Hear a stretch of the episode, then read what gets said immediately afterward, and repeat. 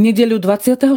novembra Božie slovo nachádzame v knihe Zjavenie Jána 21. kapitole v 1. až 7. verši takto.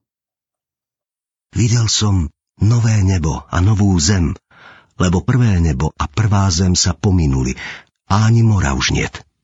A videl som, ako z neba od Boha zostupuje sveté mesto, Nový Jeruzalém, pripravené ako nevesta, ozdobená pre svojho ženicha. Od trónu som počul mohutný hlas. Pozri, Boží stánok medzi ľuďmi. Boh bude s nimi prebývať a oni budú jeho ľudom. On sám, ich Boh, bude s nimi. Zotrie im z očí každú slzu a smrť už viac nebude, ani smútok, ani nárek, ani bolesť už nebude, lebo čo bolo skôr, sa pominulo. A ten, čo sedel na tróne, povedal, hľa, všetko tvorím nové. A dodal, napíš, že tieto slová sú verné a pravdivé. A dodal, už sa vyplnili. Ja som alfa i omega, počiatok i koniec. Smednému dám zadarmo z prameňa vody života. Kto zvíťazí, zdedí toto všetko. Ja mu budem Bohom a on mi bude synom. Konečné víťazstvo Nedeľa, ktorú dnes svetíme, nesie názov Nedeľa väčšnosti. Chce poukázať na to, že naša viera a učenie, aj naša nádej presahuje čas i priestor, v ktorom žijeme.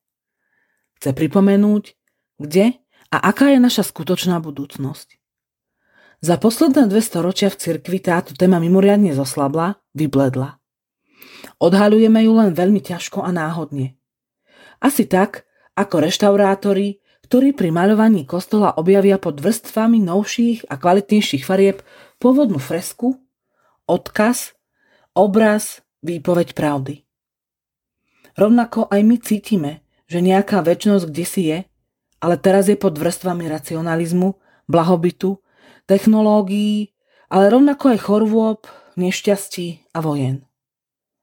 Príliš sme prirástli k tomuto svetu. Apoštol Ján vo svojom proroctve ohlasuje konečné víťazstvo. A nebude sa už týkať tohto sveta, ale sveta úplne nového.